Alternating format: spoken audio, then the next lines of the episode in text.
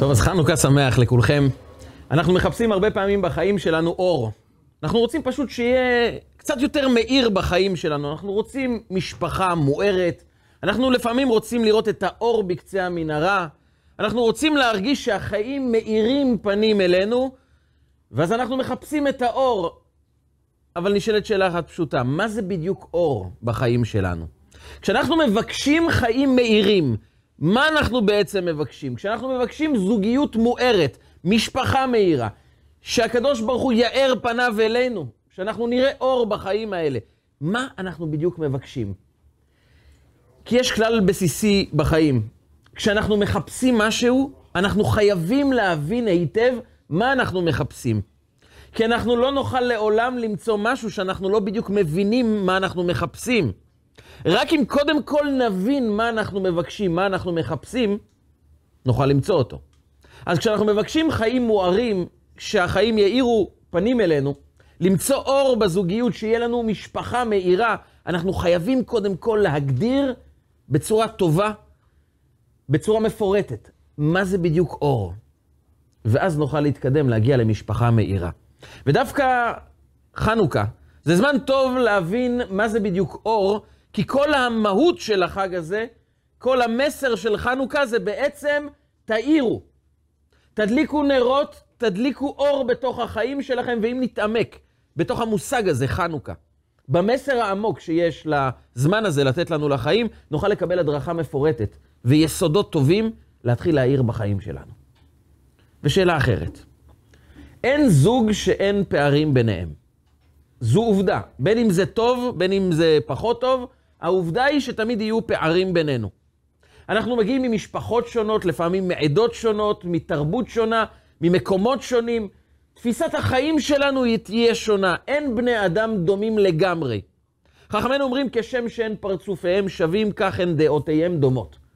לא יהיה שום זוג שהם חושבים אותו דבר לגמרי. אז נכון שלפני החתונה תמיד הדודות אומרים, איך הם דומים, הם ממש מתאימים, הם ממש סיר ומכסה.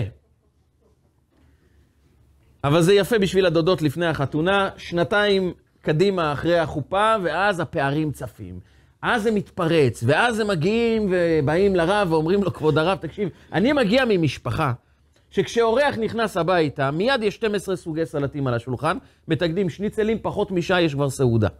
אם מגיע ממשפחה שאורח נכנס, שואלים אותו מה אתה רוצה לשתות, הוא אומר שום דבר, מייבשים אותו עד השעה שתיים, לא שותה שום דבר.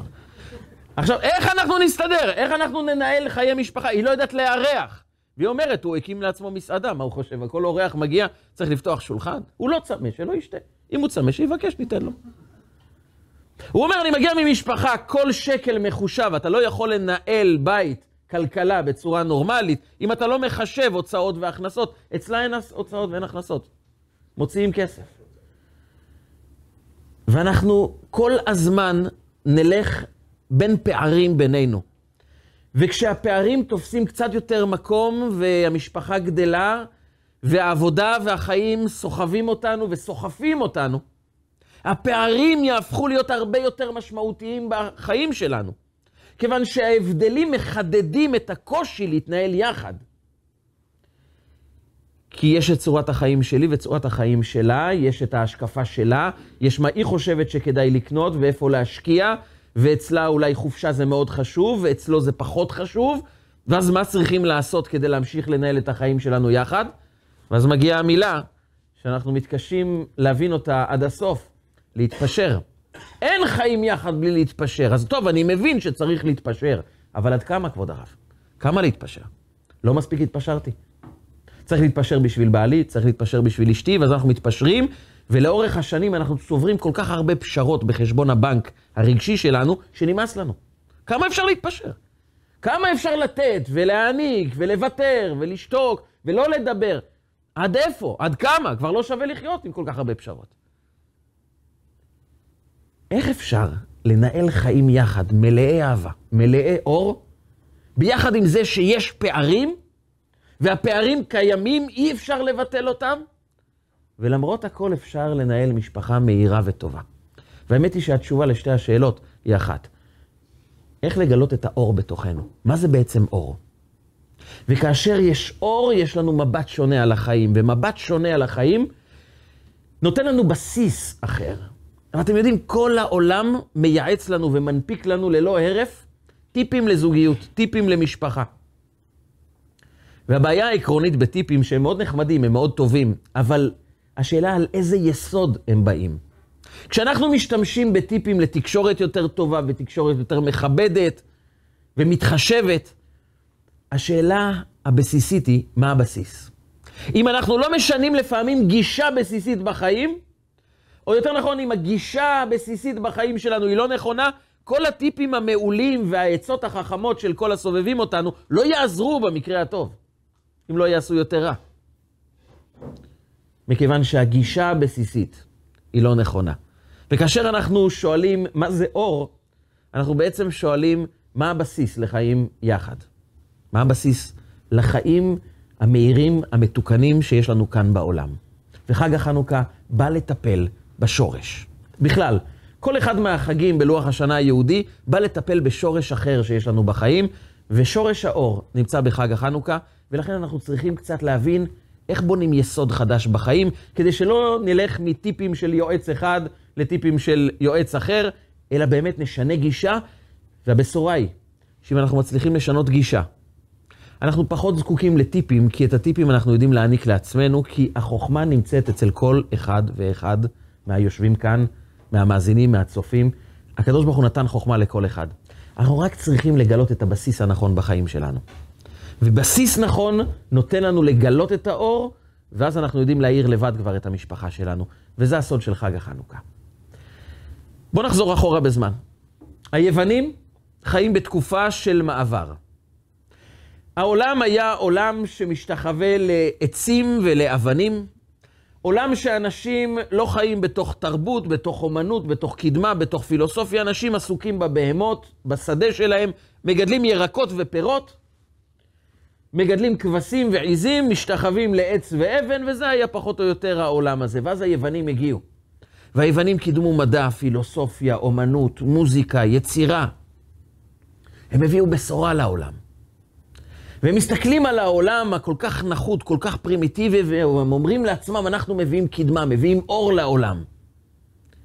ועד היום הם נחשבים כמי ש... כאומה, כתרבות שהביאה אור חדש לעולם. מה יחסם של חכמינו, זיכרונם לברכה, לזה? אז הם אומרים את הדבר הבא, הפסוק הראשון בתורה. אחרי בראשית ברא אלוקים את השמיים ואת הארץ, ממשיכה התורה ואומרת, והארץ הייתה תוהו ובוהו וחושך על פני תהום. אומרים חכמינו, תוהו זו ממלכת בבל, אותה אומה שהחריבה את בית ראשון. ובוהו זה מדי, פרס ומדי זה האומה.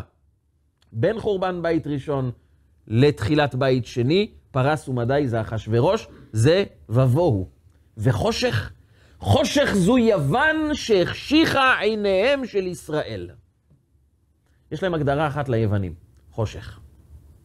למה חושך הם יותר רעים מכולם? הבבלים, הרומאים, היו לא פחות רעים מהיוונים. היוונים לא כאלה היו רעים, הם לא ביקשו להשמיד, להרוג ולאבד את כל היהודים. הם ביקשו לכפות עלינו את התרבות שלהם, אבל למה הם יותר חושך מאחרים? והתשובה של חכמינו, לפי שהחשיכו את עיניהם של ישראל. יש אדם שמרע, שעושה רע לחבר שלו פיזית. ויש אדם שמקלקל את צורת המבט של חברו. הם החשיכו את עינינו, הם גרמו לנו להסתכל לא נכון על החיים, ואין חורבן יותר גדול מלהסתכל על החיים לא נכון. כי אם אדם יש לו מבט נכון על החיים, לא משנה כמה סבל הוא עובר, הוא ידע לצמוח, הוא ידע לצאת מזה, הוא ידע לבנות חיים טובים יותר, הוא ידע לעבור את הגלים. אבל היוונים החשיכו את העיניים שלנו, הם גרמו לנו להסתכל בצורה מעוותת על החיים, וזה חושך. השאלה היא, מה ההבדל בין היוונים אלינו? הרי לכאורה באים היוונים ואומרים לעם ישראל, אנחנו אומות תאומות, אנחנו מאוד דומים. תראו, בתוך עולם מאוד פרימיטיבי, אתם מתאימים לנו. יש בכם חוכמה, חוכמת התורה העמוקה. יש אצלכם אנשי פילוסופיה, אנשי חוכמה. אתם גם מבינים במוזיקה. אנחנו ראינו בבית המקדש את הלוויים מנגנים על כלים, שרים שירת הלוויים, זה דבר מופלא. אנחנו רואים שאתם מבינים באומנות, תראו איזה יצירת מופת, זה בית המקדש. כל כלי שם זו אומנות בפני עצמה. אז אתם מבינים באומנות, מוזיקה, תרבות, יש לכם פילוסופיה מאוד עמוקה, אנחנו מאוד דומים. באים היהודים ואומרים, אנחנו לא דומים בכלל, אנחנו שתי קצוות. ואז היוונים מבינים בעצם שהם עומדים מול התופעה הכי מנוגדת להתייוונות, זו היהדות. מדוע? הרי גם היוונים וגם היהודים עסוקים בהבנה של חוכמה, הם לומדים, הם מעמיקים, הם מסתכלים על יעדים בחיים, הם משתמשים בשכל שלהם, הם משתמשים בכישורים שלהם, אם זו אומנות או מוזיקה. אז מה ההבדל בין יוון לבין עם ישראל? וההבדל מתרכז בנקודה אחת. מי המרכז? מה היעד? מה התכלית? היוונים באים ואומרים, המרכז זה האדם. האדם צריך לחוות את המקסימום הנאה, מקסימום תועלת, מקסימום שלמות שהוא יכול להגיע אליו. ולכן אנחנו נפתח את המדע ואת המוזיקה ואת האומנות ואת הפילוסופיה. הכל כדי להגדיל את החיים שלנו לרמה כזו שנהנה את ההנאה המקסימלית, נגיע לשיא החיים הטובים של האדם. ואז הם מגיעים לעם ישראל ואומרים להם, גם אתם פילוסופים, מעמיקים, לומדים. אנחנו מעוניינים בתורה שלכם. יותר מזה, אנחנו מבקשים לתרגם את התורה ליוונית, כי אנחנו מעוניינים ללמוד את החוכמה שלכם. ואז הם מגלים משהו אחר. היהודים הם לא רק אומה חכמה, הם לא רק אומה שיש בה המון תוכן, המון עומק. הם גם אומרים, זו התורה של הקדוש ברוך הוא, ואנחנו לומדים מה רצונו. ואיך זה משרת אתכם? באים היהודים ואומרים, אנחנו לא מחפשים לשרת את עצמנו, אנחנו מחפשים לשרת אמת. אנחנו מחפשים להנכיח אמת אלוקית בתוך העולם. זו הסיבה שאנחנו לומדים תורה. נכון, זה גם מחדד את המוח, נכון, זה גם נותן לנו המון תוכן בחיים, זה גם מעניק לנו עושר, משמעות, אבל יותר מזה אנחנו באים להיות צינור לאמת כאן בעולם. אנחנו מבקשים ללמוד את התורה לא רק כתורה, אלא גם כתורתך, תורה שמנכיחה אלוקות כאן בעולם, שמורידה מסר. אנחנו חיים עם אמת שאותה אנחנו מורידים כאן לעולם. ועל זה אנחנו אומרים בתפילת על הניסים, שהם באו להשכיחם תורתך, הם לא באו להשכיח את התורה. תורתך. תורה שלא באה רק למלא אותך, אלא באה לשרת מטרה אלוקית רוחנית, לזה אנחנו לא מסכימים. המרכז מבחינתנו זה האדם. האדם צריך להגיע למיצוי הזכויות שלו, למקסימום הנאה, מקסימום שלמות. ואתם באים להגיד, אני משרת שלמות אלוקית רוחנית גבוהה יותר, לזה אנחנו לא מסכימים. הם באו להשכיחם תורתך, להעבירם מחוקי רצונך. פעולות שבאים לשרת מטרה שהיא מעבר אליי, לא מקובל על היוונים. אנחנו באים להביא למקסימום את עצמנו. שיא ההצלחה בחיים זה מקסימום זכויות. ולכן התרבות שבה אנחנו חיים, התרבות המערבית, שעליה הייתי רוצה לתת את הדעת קצת היום, מבוססת על ההנחה היוונית שחיים טובים זה חיים של זכויות, לא של חובות. העולם כולו נע סביב מהם הזכויות שלי. יש מגילת זכויות אדם באו"ם. ילד קטן כבר יודע להגיד, זכותי זה המשחק שלי. הוא גדל, הוא אומר, יש לי את הזכויות שלי בתור תלמיד, יש לי את הזכויות שלי בתור מורה, יש את הזכויות שלי בתור עובד. יש לנו מלאי של זכויות, ואנחנו כל הזמן מנסים שלא יגנבו ממנו את הזכויות שלנו. שנדע ונכיר את כל הזכויות שלך. דע מה עם זכויותיך. וזה נהיה תרבות. בבסיס זה דבר מאוד מאוד חשוב לדעת את הזכויות שלנו, כי בתקופות קדומות אנשים היו חסרי, חסרי זכויות, משוללי זכויות, ודרכו עליהם, החזקים, הגיבורים, המנהיגים, דרכו על האדם הפשוט, ולכן מאוד חשוב שאדם ידע את זכויותיו. אבל הפכנו את זה לתרבות, הפכנו את זה לספורט, הפכנו את זה למגמת חיים. אני מחפש את זכויותיי, וזה נקרא חיים טובים. אם יש לי זכות שיש לי יותר כסף, זכויות שיש לי בחברה, זכויות שאני מקבל ומרוויח וממצה את כל מה שאני יכול לקבל מהעולם, הגדלתי את הזכויות שלי, ואם יש לי חיים שבהם יש לי יותר זכויות מחובות, הרווחתי.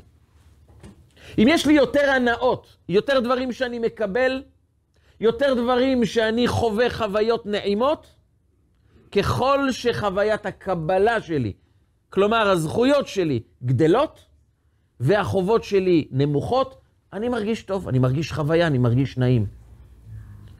וכך אדם גדל, מאז שהוא בגן, בית הספר, הוא ממשיך הלאה, והוא הופך את זה לצורת חיים שאני באתי לקבל. ואז שואלים אותו ההורים, טוב, מתי תתחתן? מה עובר לו במוח? אומר, למה שאני אתחתן?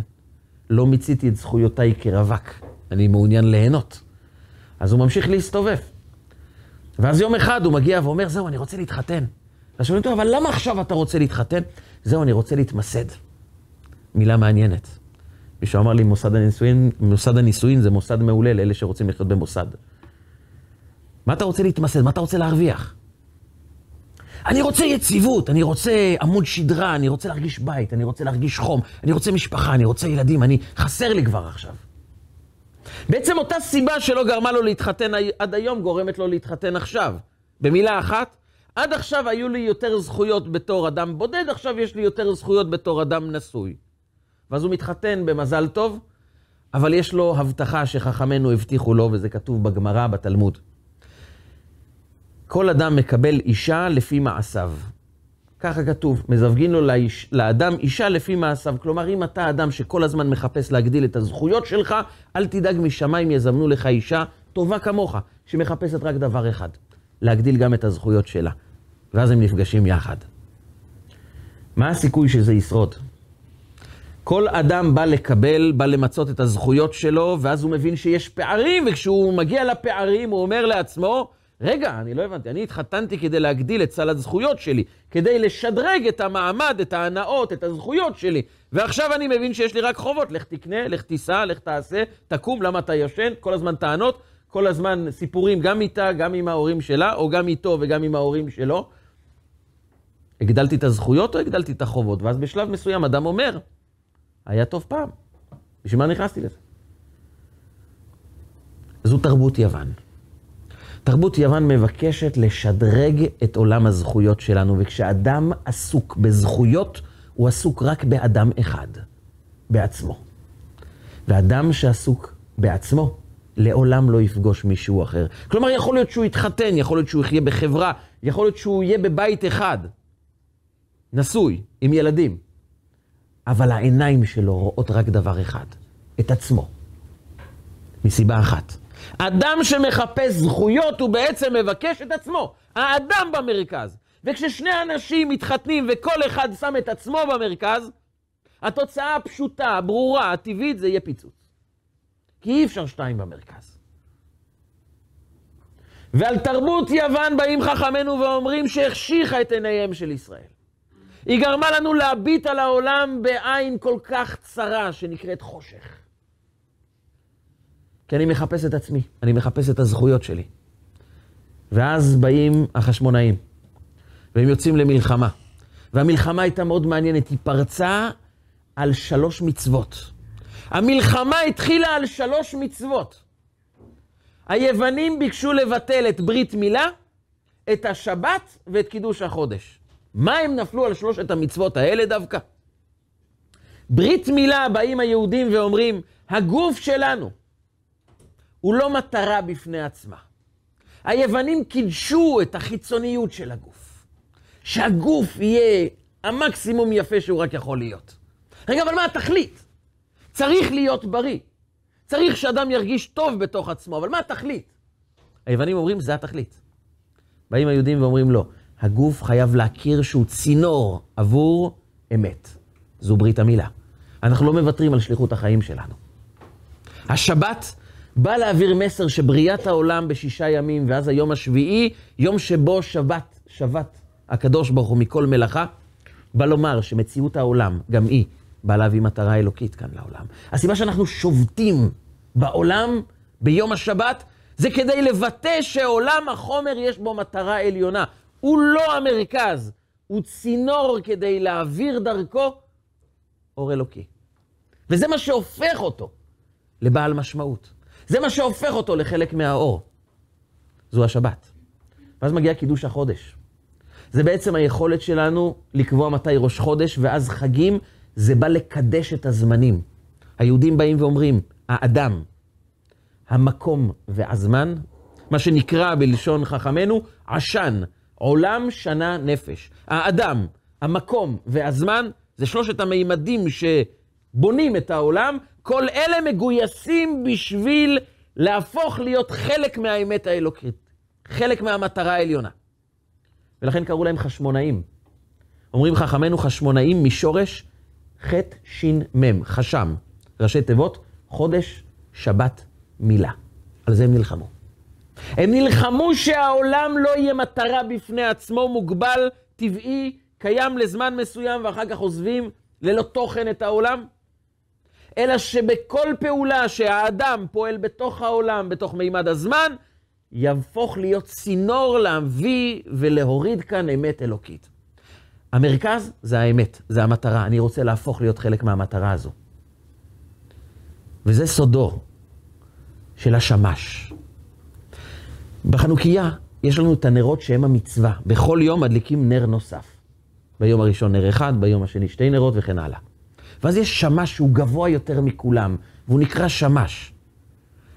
הוא בא בעצם לפתור בעיה הלכתית מאוד פשוטה. אסור ליהנות מנרות חנוכה, אבל אם לא נשים לב, אנחנו יכולים ליהנות קצת מהאור, לקרוא משהו, לברר לעצמנו משהו שאנחנו לא מצליחים לקרוא. ואז נהנינו מהאור של החנוכיה, וזה אסור. אז יש לנו שמש, שאם השתמשנו באור, אז השתמשנו בשמש ולא בנרות. אבל איך הוא הפך להיות גבוה יותר מכולם? איך, איך הוא הפך להיות כאילו המלך הגבוה ביותר בחנוכיה? והרבי מלובביץ' פעם הסביר, הסבר שאני חושב שהוא מאוד מהותי לחיים של כל אחד מאחד, ואחד מאיתנו. כל אחד יש לו אור שהוא בא להביא לעולם. השמש מאיר, אבל יש לו עוד תפקיד.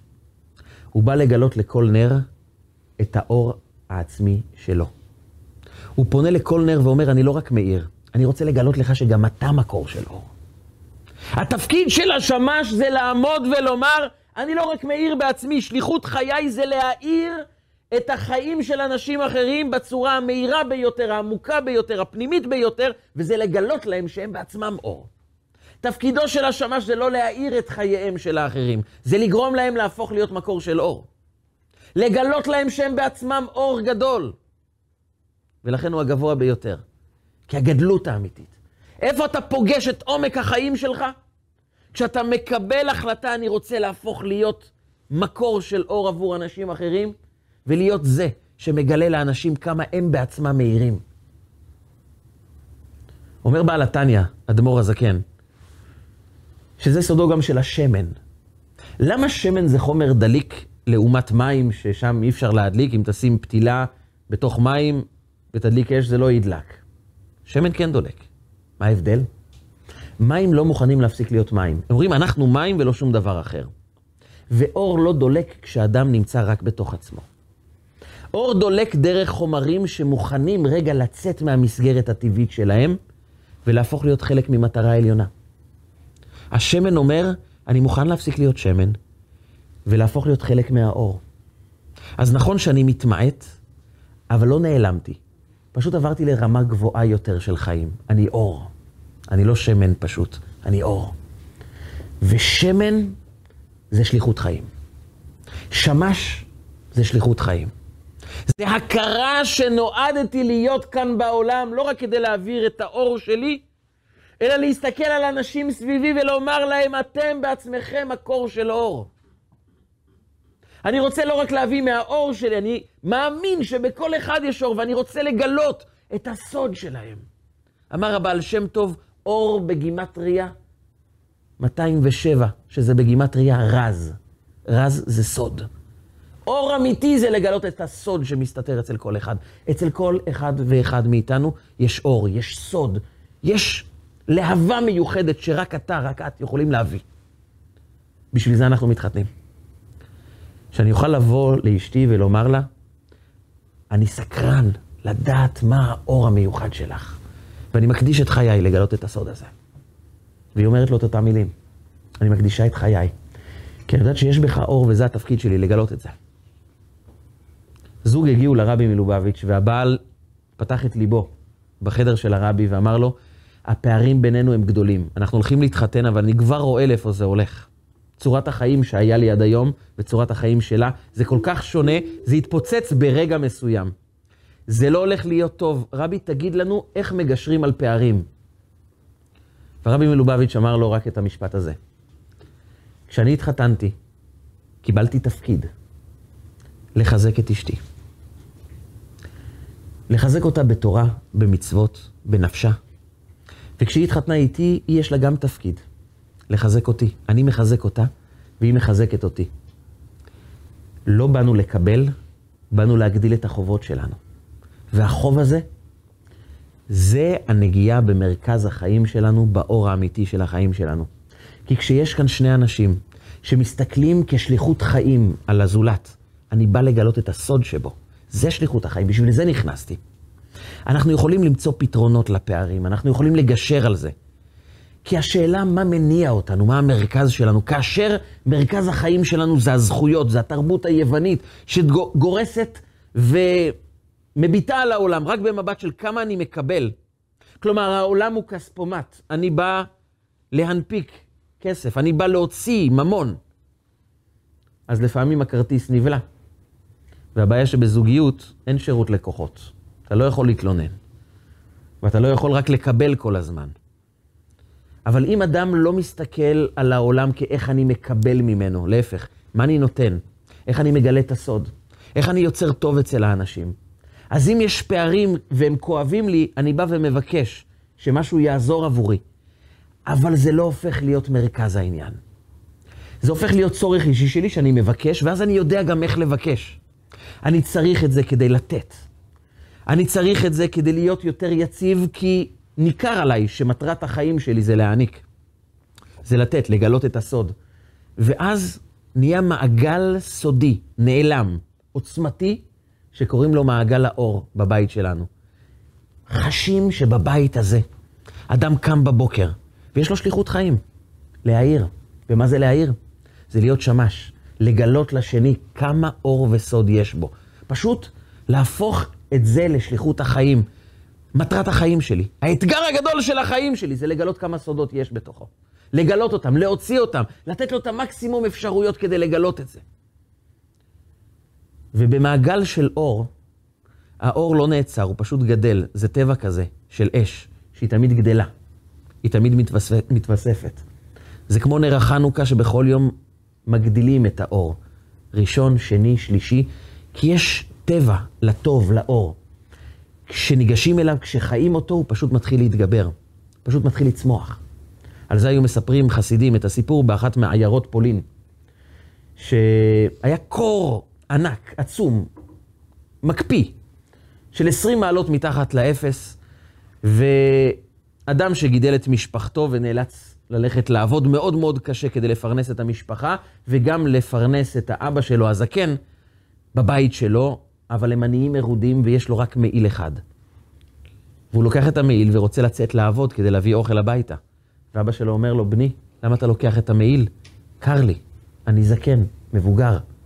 בבית אין חימום, תשאיר לי את המעיל. הבן שלו מסתכל, ואומר לו, אבא, הגזמת. אני יוצא לעבוד כדי לפרנס אותך 20 מעלות מתחת לאפס, בחוץ. אני חייב את המעיל, זה בשבילך. אומר לו, אבא, אבל קר לי, אתה צעיר, אתה חסון, אתה חזק, תשאיר לי את המעיל, אני זקן, מבוגר. אני לא יכול לסבול את הקור הזה. הבן מתחיל להתווכח, אומר לו, אני צריך את זה לעבודה, ואבא אומר, אני מבוגר, ורבים, והולכים לרב. באים לרב, והרב שומע את הטענות, האבא אומר, אני מבוגר וקר לי ואני זקן, אני חייב את המעיל, המעיל בשבילי, אני צריך את המעיל. הבן אומר, אני עובד בחוץ, קר מאוד בחוץ, אני צריך את המעיל. הרב חושב, חושב, חושב, מגיע למסקנה שבסיטואציה הזו, נכון יותר שהבן ייקח את המעיל, הוא מודיע להם, אני חושב שהבן ייקח את המעיל, הוא זקוק לזה יותר, וזה יביא תועלת לכל המשפחה. הבן פונה לאבא שלו ואומר לו, נו, אתה שומע, בשביל מה היה ויכוח, כל הוויכוח הזה?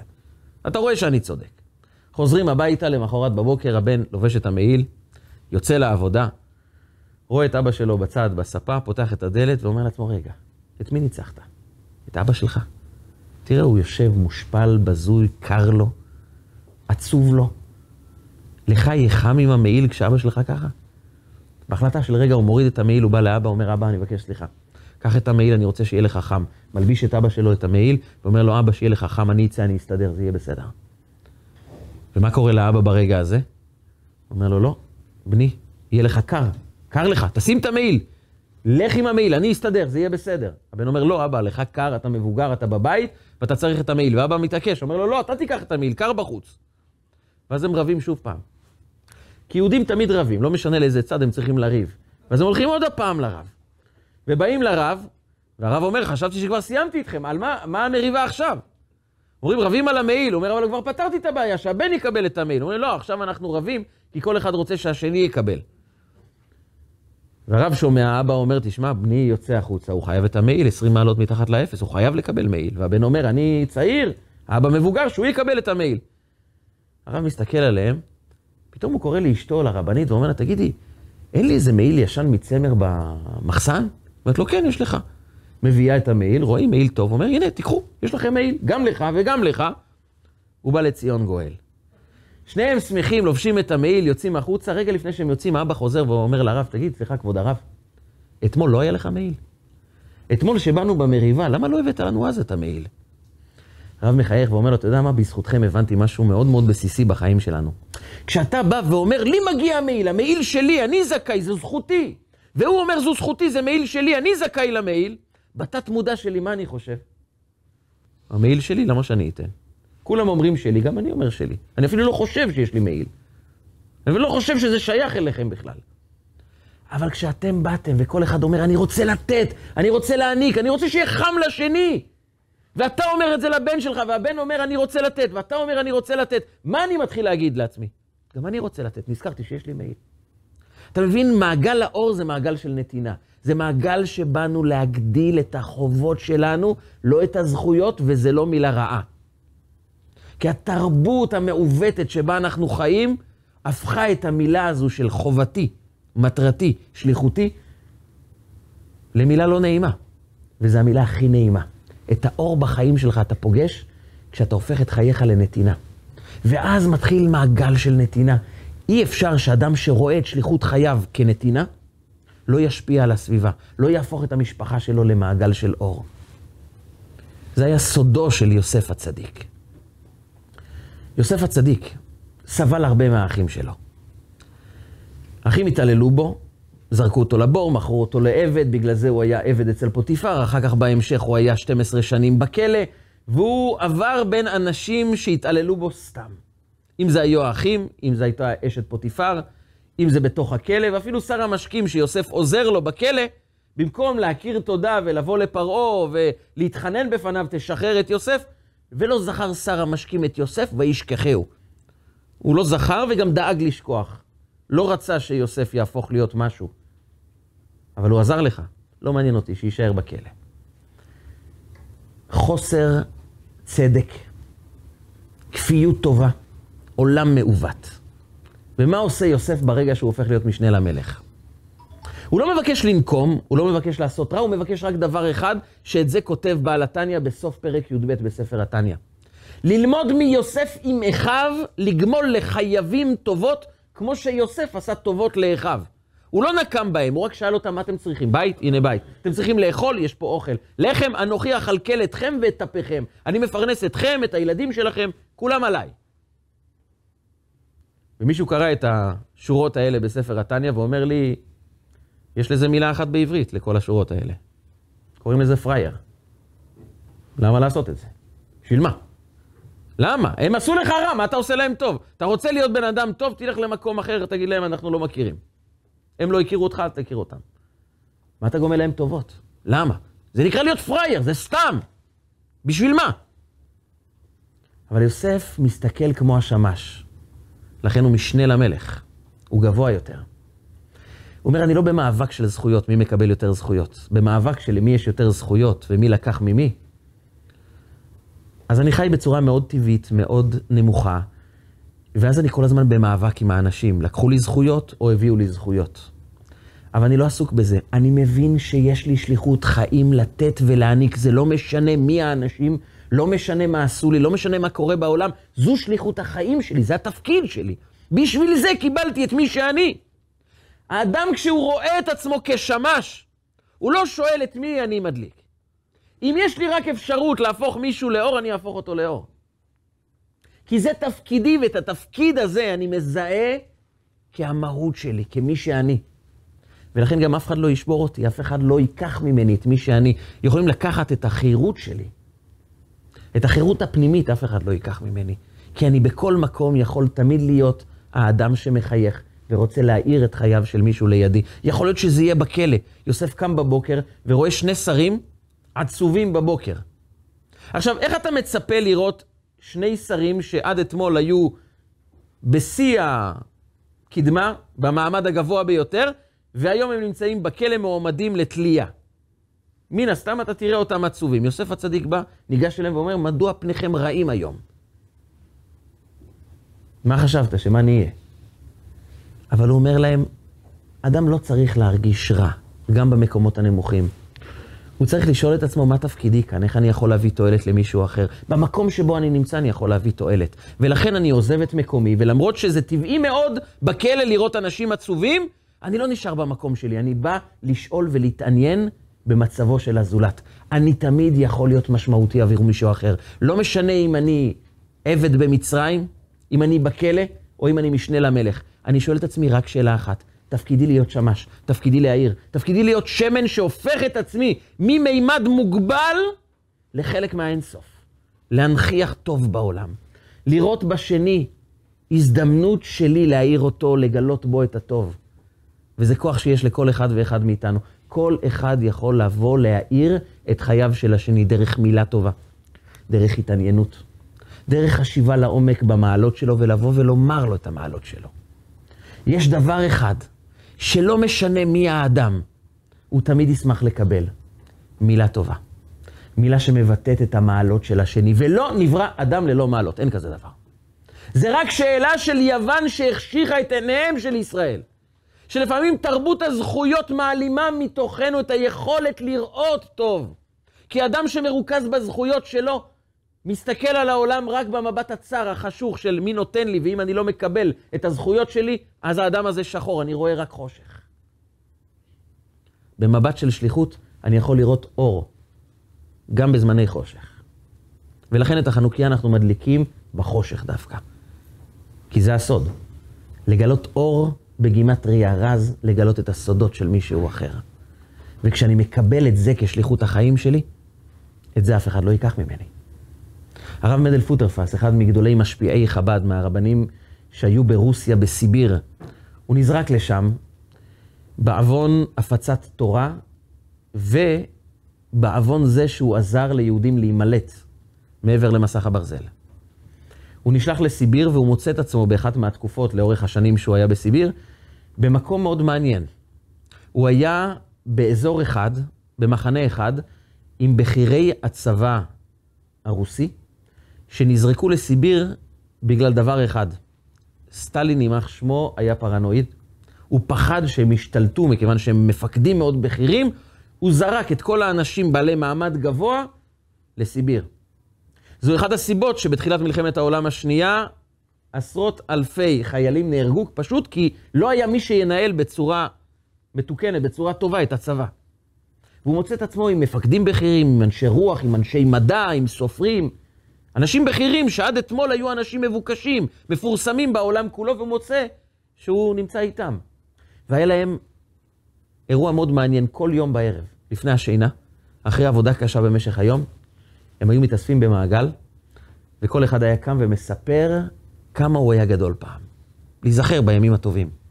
מפקד ראשון עומד ואומר, אני הייתי עושה מבצעים, קיבלתי מדליות, אלפי חיילים מצדיעים לי, אני אומר מילה אחת, כולם מבצעים. הייתי מפקד גדול, הייתי שולט. והוא נכנס לזה. כשאדם נכנס לחלומות שלו, הוא מרגיש שוב מפקד. ואז הוא חוזר למציאות, הוא מגלה שהוא אסיר בסיביר, ללא שום זכויות. ואז הוא פורץ בבכי. ואז עוברים לשני. והשני גם קם ואומר כמה פרופסור הוא היה גדול, כמה הוא היה מבוקש, כמה הוא אה, הוזמן לניתוחים המסובכים ביותר באירופה, ופתאום רואה שהוא כלום ומתחיל לבכות, ואז עוברים לשלישי, והיחיד שלא היה משתתף זה אותו רב, הרב מנדל פוטרפס. ואז בא אליו אחד הסופרים הגדולים ואמר לו, אני תוהה ביני לבין עצמי, למה אתה לא משתתף איתנו בשיחות? למה אתה לא מספר כמה גדול היית וכמה מסכן אתה היום? ואני חושב שהבנתי את הסיבה. אנחנו כולנו היינו גדולים מאוד פעם, והיום אנחנו כלום, אבל אתה כנראה שהיית הומלס פעם, ואתה הומלס היום, היית כלום פעם, ואתה כלום גם היום, אצלך זה לא שינוי גדול. הוא מסתכל עליו ואומר לו, טעות בידך. היה לי מפעל מאוד גדול, מפעל שהביא המון המון כסף. השתמשתי בו כדי לעזור לישיבות, השתמשתי בו כדי לעזור לאנשים, הייתי אדם עמיד. הייתה לי משפחה. יש לי בעצם משפחה, רק שאני לא רואה אותם כבר שנים. יש לי שני ילדים שהם רק נמצאים בדמיון שלי, אני לא יכול לחבק אותם, אני לא יכול לנשק אותם, הם רחוקים ממני, ואני מתגעגע אליהם מאוד. זה שורף את ליבי. אומר לו אותו סופר, אז אני לא מבין למה אתה לא בא לספר על המפעל שהיה לך, הקהילה שהייתה לך, המשפחה שלך. אין לך את כל זה, תבוא איתנו לדבר על זה. הוא אומר לו, לא, אני שונה מכם, יש דבר אחד שמבדיל ביני לביניכם. הוא מסתכל עליו, מה הדבר שמבדיל בינך לבינינו? זה דבר אחד. יש עסק שאני ממשיך לנהל אותו כבר בסיביר. גם בסיביר אני מנהל את העסק הזה, וזה העסק המרכזי של החיים שלי, ככה שסך הכל, מרכז החיים עדיין נמצא בתוכי, אני ממשיך לנהל את העסק הזה, ולכן אני לא עצוב כמוכם, אז תבכו לבד. לו, איזה עסק אתה מנהל בסיביר? העסק היחיד שמנהלים כאן זה לשרוד את היום. אומר, אני אגיד לך איזה עסק אני מנהל. תקשיב, כל בוקר שהייתי קם, לפני שהייתי הולך להתפלל, לפני שהייתי הולך למפעל, הייתי קם ואומר, ריבונו של עולם, אני לא פה סתם. אני באתי להעיר. באתי להיות השליח שלך בעולם כדי להביא אור, כדי להביא טוב לעולם. ואני רוצה לשאול אותך שאלה אחת, ריבונו של עולם, מה יעשה לך טוב? איזה אור אתה רוצה שאני אעניק כאן בעולם? שאני אלך למפעל? אני אלך למפעל. אתה רוצה שאני אתפלל? אני אתפלל. אתה רוצה שאני אגדל את המשפחה? זה האור שאני מביא לעולם? זה אני אעשה. לפני כל דבר שהייתי עושה, הייתי מברר בתוכי איזה שליחות אני בא לבצע, איזה אור אני בא להביא לעולם. זה היה העסק שלי. ואת העסק הזה אני ממשיך גם פה בסיביר. אני קם כל בוקר ואומר לריבונו של עולם, איך אני יכול לסייע, איך אני יכול לעזור, איך אני יכול להביא טוב, איך אני יכול למלא את רצונך. אתה רוצה שאני אתפלל פה בלי תפילין? זה יעשה לך טוב, זה אני אעשה. אתה רוצה שאני אעבוד כאן בסיביר, לחתוך עצים כל היום? זה אתה רוצה, זה אני אעשה.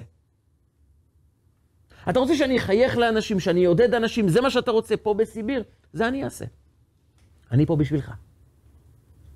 ואת העסק הזה גם סטלין בעצמו לא ייקח ממני. אין בן אנוש בעולם שיכול לקחת מהאדם את שליחות הנתינה. אדם של מעגל זכויות יכול למצוא את עצמו ללא זכויות, ואז אין לו משמעות לחיים. הוא ריקני לגמרי. אז הוא הופך למריר, לעצבני, לדיכאוני, אז החיים מרים אצלו. יוון זה חושך לפי שהחשיכה עיניהם של ישראל.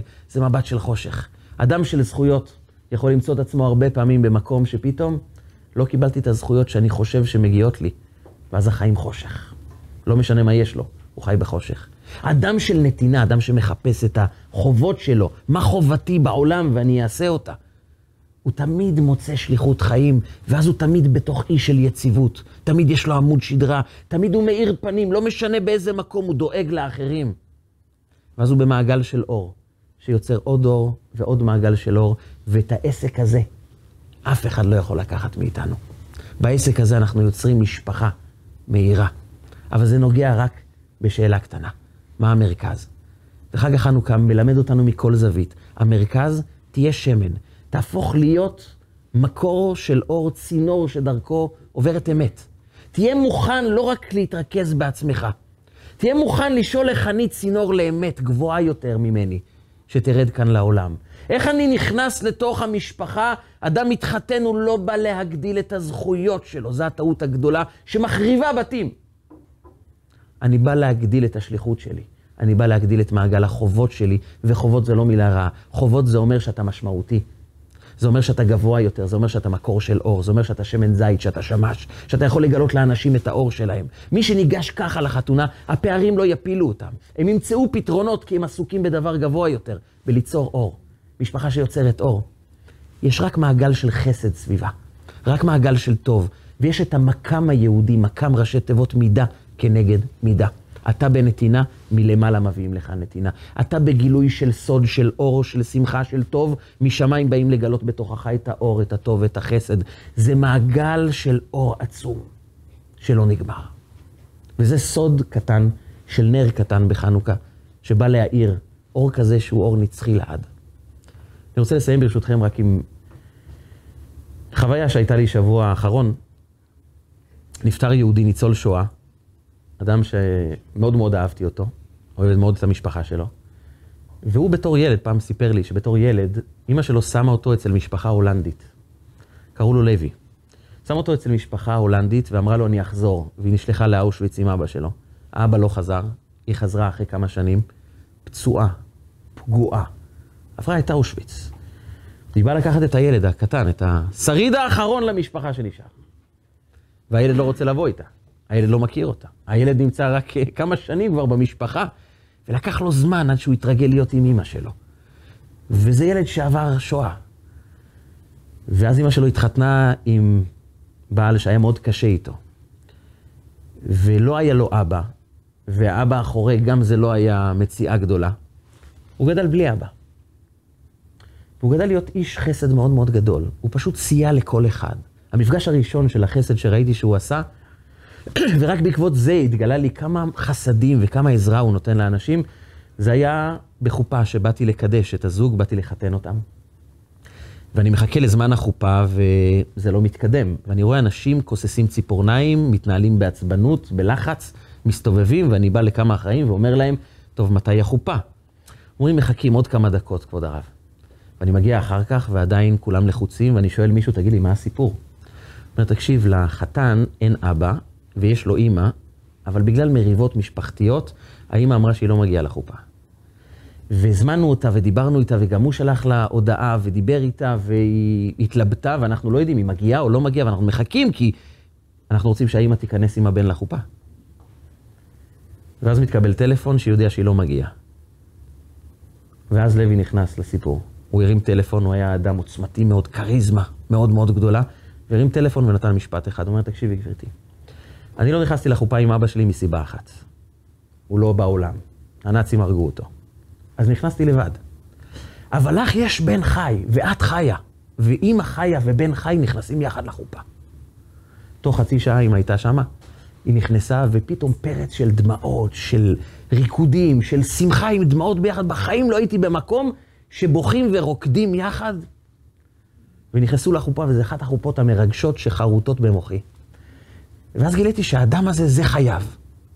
חייו בעצם מסתכמים בנתינה, בעזרה, בלפתור בעיות. הוא היה פותר בעיות לאנשים. הוא היה מארח אנשים שאף אחד לא רצה להסתכל עליהם, והוא היה מארח אותם בתוך הבית, מבשל ביום שישי, שולח מנות לאנשים שיהיה להם אוכל בבית, מנסה לבדוק איפה צריך אותו, כי הוא אמר לעצמו משפט אחד, לי לא היה אבא, אז אני אהיה אבא בשביל אחרים. כי כשאין לך משהו, אל תספר לעצמך כמה מסכן אתה. תאמר לעצמך, אז אני מבין מהי ההרגשה כשחסר.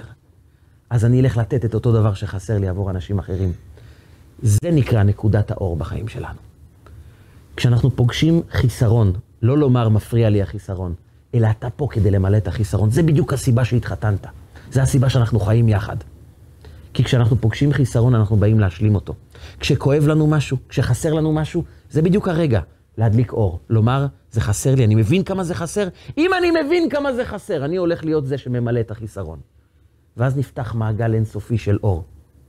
היהודי הזה, לוי עליו השלום, נפטר. האור שלו לא יפסיק לעולם, כי זה רק יכול להמשיך. דרך המשפחה, דרך הנכדים, דרך כל מי שהכיר אותו, זה ממשיך הלאה. כי לאור יש תכונה, הוא לא נגמר. יוון יכולה להיעלם, בבל, בבל יכולה להיעלם, פרס ומדי ייעלמו. האור של החשמונאים, של המכבים של חנוכה, זה אור קטן, אבל זה אור נצחי, שלא ייעלם.